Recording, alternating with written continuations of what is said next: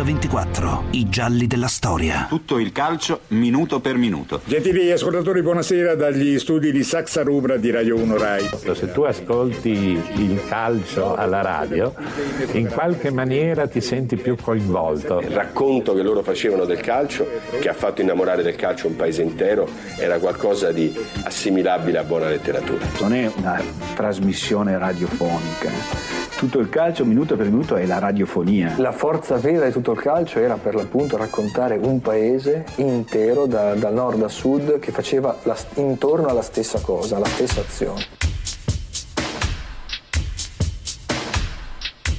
Un paese intero riunito intorno alla radio per la cronaca delle partite di calcio della squadra del cuore.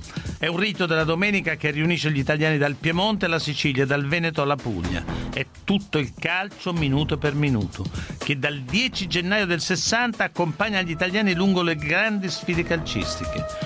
Dall'Italia del boom e della televisione vista al bar a quella delle piattaforme satellitari di internet e dei cellulari.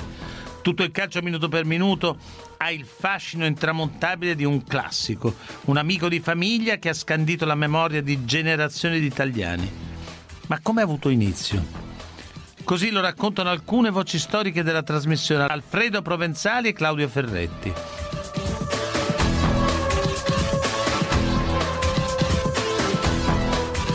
Ascoltai questa nuova trasmissione, ricordo ancora eh, il campo principale Nicolò Carosio, era la partita Milan-Juventus, il secondo campo era Enrico Neri ed il terzo campo era Andrea Boscione. I due inventori italiani di tutto il calcio furono Guglielmo Moretti e Sergio Zavoli per motivi e ruoli diversi. Eh, l'idea veniva da una trasmissione francese che, eh, che aveva preceduto tutto il calcio minuto per minuto venne lanciata in quell'occasione dal gennaio del 60 e poi venne perfezionata con le Olimpiadi, si eh, collegarono tutti i campi di avvenimenti eh, di sport diversi e contemporanei eh, e lì quella fu la palestra per poi riprendere alla grande, soprattutto dal punto di vista tecnico.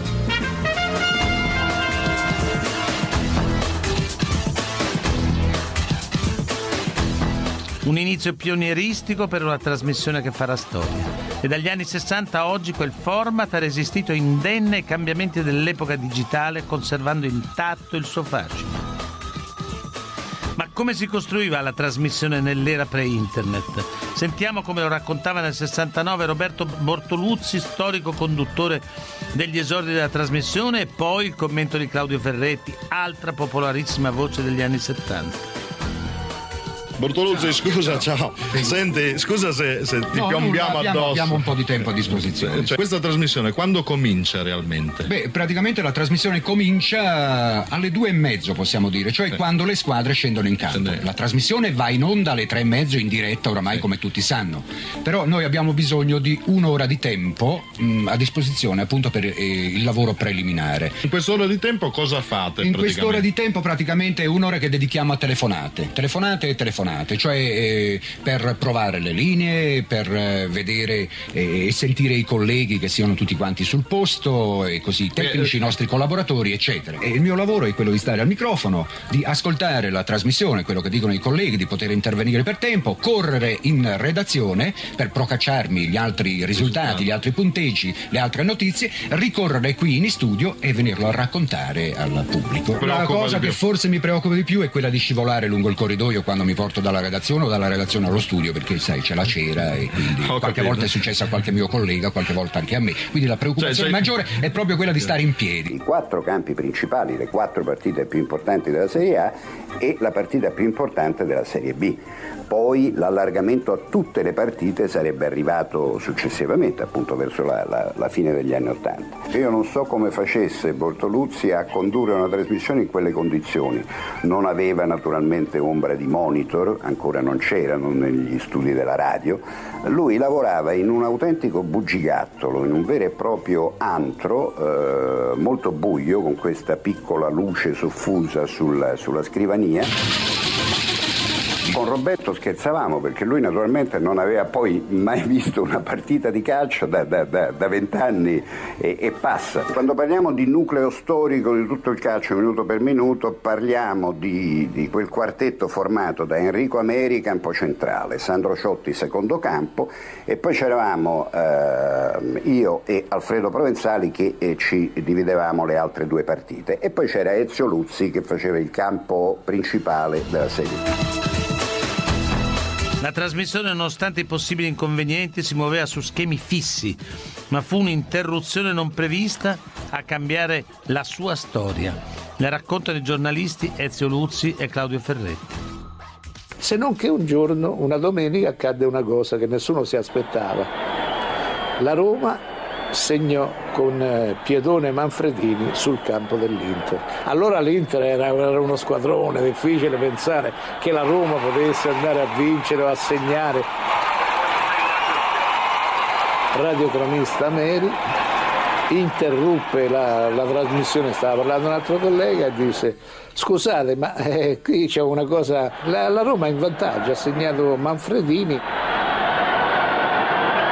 tecnico che doveva aprire il potenziometro quasi non, non credeva ai suoi occhi perché Ameri disperatamente gli chiedeva la linea e da quel giorno lì si sono accorti poi Bortoluzzi e, e Guglielmo Moretti che era veramente bello, interessante, insomma che quando c'era il gol uno potesse interrompere ed entrare in trasmissione. Interrompo da Bologna, sedicesimo minuto del secondo tempo, è passato in vantaggio il Milan con Maldera. Un attimo Torino, un attimo Sandro per cortesia. Scusa Roberto, per una volta mi hai tolto la linea davvero intempestivamente, te lo dico con ogni cordialità, cioè proprio nel momento momento in cui il Vicenza si riportava in vantaggio con Paolo Rossi. È una cosa che ancora adesso si dice, no? quando devi interrompere uno, dici scusa Meri. Scusa Meri, ti interrompo da Ascoli a 5 minuti dalla conclusione. L'Ascoli è andato in vantaggio con un colpo di testa di Bellotto. Chiaro che si rinunciava alla, alla suspensa di un certo tipo per un'altra suspensa che era quella dell'attesa dell'interruzione.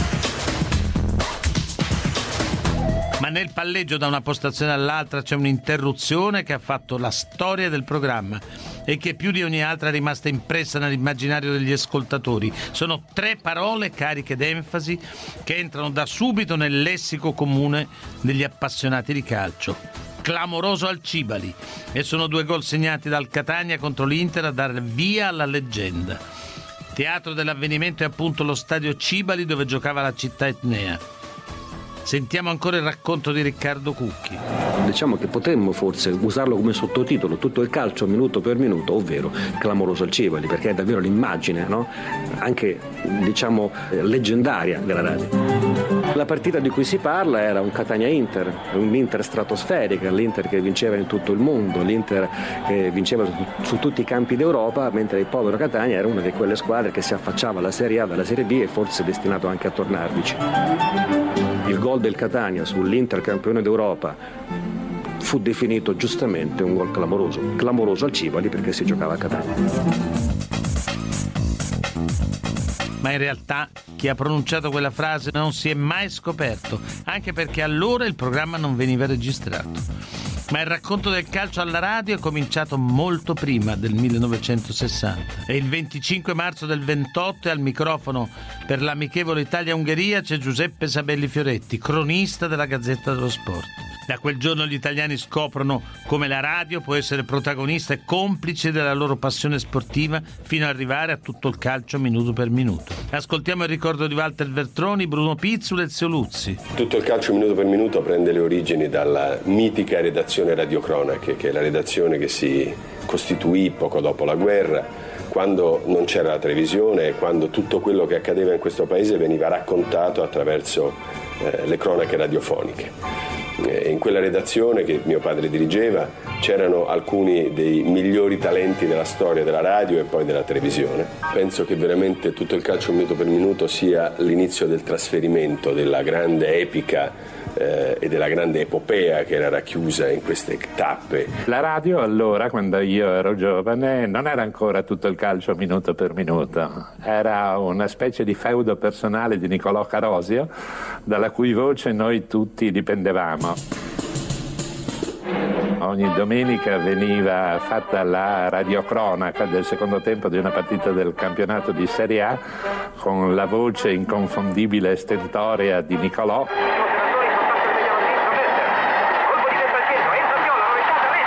È stato il papà di tutti noi perché aveva un ritmo eccezionale e se nella radiocronaca non hai ritmo non puoi fare il radiocronista. Ma se Carosio è il padre spirituale di tutti i radiocronisti italiani, sarà tutto il calcio minuto per minuto a modificare, a scandire le domeniche della famiglia italiana. Così lo raccontano Alfredo Provenzali, Piero Chiambretti e Fabio Fazio. 50 anni fa, eh, o anche 40 anni fa, eh, la domenica era caratterizzata da alcuni, da alcuni aspetti eh, fondamentali. Eh, la mattina eh, la famiglia eh, andava a messa, poi eh, la madre o le donne eh, tornavano a casa per preparare il pranzo e poi, poi, finito il pranzo tutti zitti perché c'era da accendere quel mobile enorme che poteva essere un Sindine, un, un Marelli eh, per sintonizzarsi su tutto il calcio minuto per minuto. Gentili ascoltatori, buongiorno. Dallo studio centrale Roberto Bortoluzzi augura un felice ascolto e ricorda ai colleghi l'ordine degli interventi. Si gioca il secondo minuto della ripresa, è cominciata qualche battuta di ritardo, la partita diretta da Giulli davanti a 70.000 spettatori. Qui diceva ci colleghiamo con Bergamo, Atalanta-Torino, pausa, 0 a 0, e eh, vabbè è andata bene. Altre volte ti fregavano perché ti dicevano Torino-Fiorentina, Torino 1, Fiorentina 2 e lì crollavi. L'italiano era quello che a quell'ora tutti gli italiani maschi per lo più stavano ad ascoltare la partita. Cioè, il detto era la cronaca delle partite, il non detto era che si stava raccontando un rito collettivo. Intanto, mentre la radio impazza tutto il calcio minuto per minuto, in televisione nel 70 nasce un'altra trasmissione destinata a entrare nelle case degli italiani e a lasciare un forte segno nella memoria collettiva. È il novantesimo minuto. Lo stesso schema di tutto il calcio minuto per minuto riprodotto sul piccolo schermo, ma ancora prima a portare il calcio in tv e la domenica sportiva. La prima puntata di questa storica trasmissione risale al 3 gennaio del 54, giorno in cui vengono inaugurate ufficialmente le trasmissioni televisive della RAI.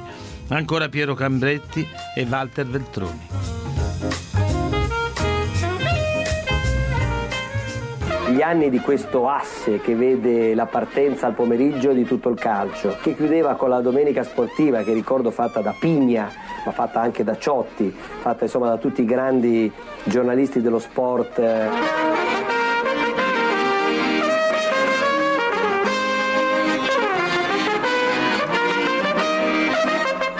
Stato sicuramente un mondo meraviglioso. Parliamo di un tempo in cui un povero appassionato di calcio doveva aspettare le ore 19 della domenica per vedere il secondo tempo, prevalentemente il secondo tempo, di una partita in bianco e nero senza sapere che partita fosse, sperando che fosse la partita della squadra del proprio cuore. Io ricordo che mi mettevo davanti al televisore in ginocchio e pregavo, chiedevo, speravo che quella partita fosse del Torino, mai. C'erano quelli che volevano vivere quei 45 minuti con l'emozione di, di, di, dell'ignoto. Per cui il problema era dalle ore 15 alle ore 19 di chiudersi in un luogo che fosse impermeabile a tutto il calcio minuto per minuto. Con tutto il calcio minuto per minuto nasce anche una competizione destinata a fare storia e a dividere il pubblico, quello tra le due voci storiche, Enrico Ameri e Sandro Ciotti. A raccontare un episodio del loro rapporto i colleghi Alfredo Provenzali, Riccardo Cucchi, Bruno Pizzul e Claudio Ferretti. Il gol di Maradona che segna il pareggio così della formazione partenopea. Una cosa era Ameri eh, che ogni volta che descriveva un'azione sembrava che dovesse andare all'assalto di una barricata e una cosa era Sandro Ciotti con il suo stile estremamente tecnico ma anche molto ironico, pieno di battute, con una conoscenza approfondita del, dell'italiano, uno stile personalissimo. Sia Altobelli che Murano stanno costringendo la difesa bolognese a un impegno piuttosto attento, ci sembrano molto interessanti. Sì. Ameri stava facendo la radiocronaca, mi pare, dallo stadio di Torino, Ciotti in intervenne per eh, raccontare il quinto, sesto gol di una squadra che stava già vincendo per 5-6 a 0 e il tecnico era talmente preso dal, dalla partita che eh, si dimenticò di eh, azzerare il potenziometro, eh, Ameri era convinto di, di, non essere in onda e disse la famosa frase ma eh, che cosa, che cosa vuole quello puntini puntini lì. E poi naturalmente tutto andò in onda e quindi fu inevitabile poi il tentativo di ricucire, ma fu, non fu facile ricucire diplomaticamente lo, lo, eh, lo, strappo c'era stato inevitabilmente in diretta in trasmissione. Attenzione, attenzione Ciotti, sesta rete della Juventus, Bettega su azione di Cabrini ha messo in rete il sesto pallone juventino, la tela linea. Anche tanto, anche niente, te sette gol, io nessuno. Due fortissime personalità che però amavano proprio contrapporsi, giocavano a carte sempre uno contro l'altro, a biliardo sempre uno contro l'altro. Quindi il dualismo a un certo punto eh, aiuta, questa rivalità è servita, è servita moltissimo alla popolarità del programma. È chiaro che Ciotti, che aveva praticato il calcio, che il calcio lo conosceva tecnicamente più di tutti quanti noi, eh, è chiaro che soffriva questa sudditanza, questo, questo secondo campo che non, non digeriva volentieri. Enrico Ameri, Sandro Ciotti, due storie, una sana rivalità che alimenterà il loro mito. L'uno voce principale di tutto il calcio minuto per minuto, l'altro una grande personalità artistica ma soprattutto una voce inconfondibile. Ma chi è Sandro Ciotti? Lo raccontano Piero Chiambretti, Gianni Mura, Alberto Piccinini.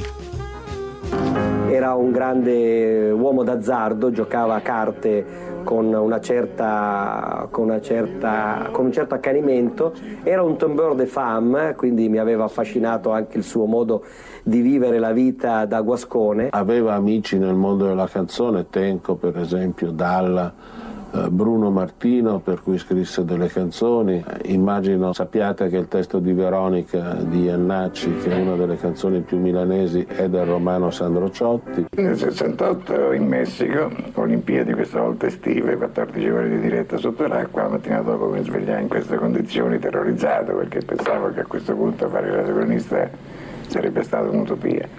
E invece tutto sommato più che un handicap si è rivelato un vantaggio. Quello che ha quella voce, perché ciao a me rifai, per anni la gente pensava che fosse la sintonia della radio.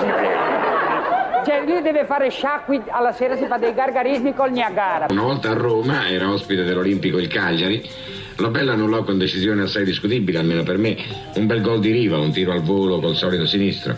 Oh, all'epoca i cronisti erano stati invitati a non criticare troppo severamente gli arbitri e tuttavia dovevo in qualche modo commentare l'annullamento di quel gol. Sarebbe stato decisivo ai fini del risultato, tra l'altro. Certo. Così ritenni di poter risolvere dicendo in sede di commento nel corso dell'ultimo collegamento che Lobello aveva arbitrato davanti a 80.000 testimoni. E aveva uno stile anni 60, un po' passé poi, no? col tempo ce ne accorgemmo quando eh, lui fece la domenica sportiva. Si presentò con le sue camicie dal colletto lunghissimo, apriva la trasmissione con uno strano saluto, buonasera amici miei e non dell'avventura. E non dell'avventura credo fosse una cosa appunto, no, non per avventura, amici miei veramente. Buonasera amici miei non dell'avventura e benvenuti a questo numero 1904 della Domenica Sportiva. Le ultime radiocronache di Ciotti erano veramente affascinanti ma veramente faticose anche per, per, per chi le stava eh, ad ascoltare, questa voce era diventata ormai un, un, raschio. Soltanto 10 secondi per dire che quella che ho appena tentato di concludere è stata la mia ultima radiocronaca per la RAI. Un grazie affettuoso a tutti gli ascoltatori, mi mancheranno. Tutto il calcio minuto per minuto va in onda da Milano e racconta tutta la cultura della Milano di quel periodo. In quel clima, un altro importante voce del giornalismo sportivo si fa strada, è quella di Beppe Viola. Ironico, spiazzante, corrosivo, Beppe Viola è un radio telecronista atipico e senza guinzaglio che comincia la carriera proprio a tutto il calcio minuto per minuto. Prima di spegnersi a sole 43 anni, insieme a Enzo Iannacci, scrive la canzone Quelli che, il manifesto di un talento unico e irripetibile. Lo ricordano i suoi colleghi Ezio Luzzi, Alberto Piccinini e Gianni Mura. La cosa meravigliosa di Beppe Viola, eh, che si capiva subito, immediatamente, era che lui parlava d'altro. Non era un, eh, un radiocronista vero, insomma, no? perché raccontava la partita a modo suo la raccontava in maniera goliardica. Poi avevamo invitato l'arbitro, Campana, eh, l'arbitro Michelotti, il più popolare dei nostri arbitri. Eh, la mamma ha detto di sì, ha detto di sì anche la moglie, le figlie, ha detto di no Campanati, che è il suo presidente, il suo datore di lavoro, tra virgolette, e quindi Michelotti è rimasto a Parma a cantare. Oggi lo si definirebbe un telecronista di nicchia, eh, perché certe battute molto, molto intelligenti, molto acute o certi giochi di parole erano giudicati più adatti al cabaret che a una telecronaca di partita. Beppe Viola era ed è una delle mie grandi passioni, quelli che il calcio voleva dire tutto, era appunto una, una, premessa affinché potesse accadere poi qualunque cosa. Quelli che quando usciva Rivera dallo stadio Saper sorridere del calcio, e questa è la lezione più importante lasciata in eredità da Beppe Viola. Una lezione ripresa anni dopo da una trasmissione che sin dal titolo intende rendergli omaggio. È quelli che il calcio. I radioconisti escono dalle cabine e entrano negli schermi tv. A parlarne Fabio Fazio, primo conduttore della trasmissione. Iniziò come la traduzione televisiva di tutto il calcio minuto per minuto eh, perché eh, insomma, quando, quando, abbiamo iniziato nel 93, eh, credo, eh, quelli che il calcio, ehm, insomma, vigeva ancora appunto la regola che tutte le partite erano insieme e noi non potevamo vedere le immagini, quindi di fatto la cosa meravigliosa era non vedere. Per chi tifi oggi? Con chi stai? Everardo? Per la spalle. E ogni volta per dire perché squadra si faceva il tifo era una, considerato assolutamente eretico, perché ma come? L'imparzialità mi ricordo, i commenti, eh, il conduttore deve essere imparziale, cose da pazzi, insomma, come se fosse appunto una cosa seria. Mentre le telecronache moderne assecondano il punto di vista del tifoso, tutto il calcio minuto per minuto resta invece fedele al principio dell'imparzialità, anche a rischio di perdere fascino nei confronti delle generazioni più giovani. Ancora i giornalisti Luigi Coppola, Riccardo Cucchi, Gianni Mura e Filippo Orsini.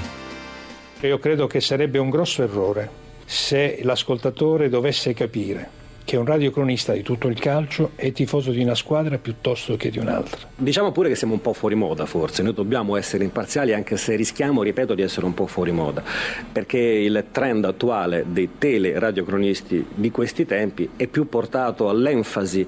Noi abbiamo ancora un ascolto importante la domenica alle 15 con tutto il calcio minuto per minuto che gareggia, diciamo così, sul piano dei numeri con gli ascolti più importanti della televisione. Questo significa che c'è uno zoccolo duro. Semmai si può discutere su una cosa che però non è sul mercato e quindi nessuno compra e nessuno vende. Ed è quella che si potrebbe chiamare la poesia del calcio, cioè il non visto, l'immaginato. Non per niente, insomma, se si è arrivati a 50 anni un motivo ci sarà. A tutti coloro che ci hanno seguito, grazie per l'attenzione.